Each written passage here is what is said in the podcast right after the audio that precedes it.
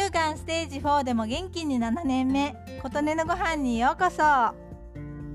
ここ数年我が家のぬか漬けといえばダントツきゅうりのぬか漬けです。普通に漬けたものと古漬けにしたものを薄切りにしてギュッと絞ったものと白すりごまを混ぜたものを食べることが多かったです。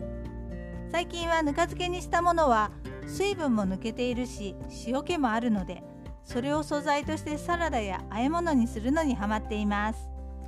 どんな感じか先日作ったものを紹介しますね。まずは定番のきゅうり2日間ほどぬかにつけていたものを乱切りにしてギュッと絞ります。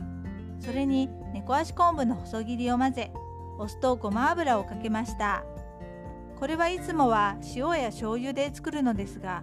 きゅうりになかなか味が染みないので蛇腹に切り込みを入れたりすりこぎで叩いたりすることで少しでも味を染み込ませようとしてきましたがぬか漬けのきゅうりを使うことで手間が省けますしぬか漬けの栄養も取れるし美味しいので一石三鳥という感じです。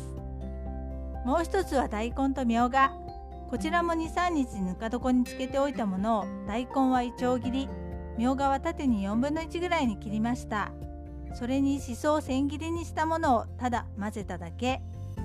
これもサラダ代わりやそばに入れたりご飯にのせたり万能でした。ちなみにぬか漬けに合わせるのに私はしそをよく使います。こんな感じで最近はぬか漬けの野菜をいろいろとアレンジして食べています。どんな野菜でも一旦ぬか漬けにしたものをサラダや和え物にするのとても良いですよ。おすすめです。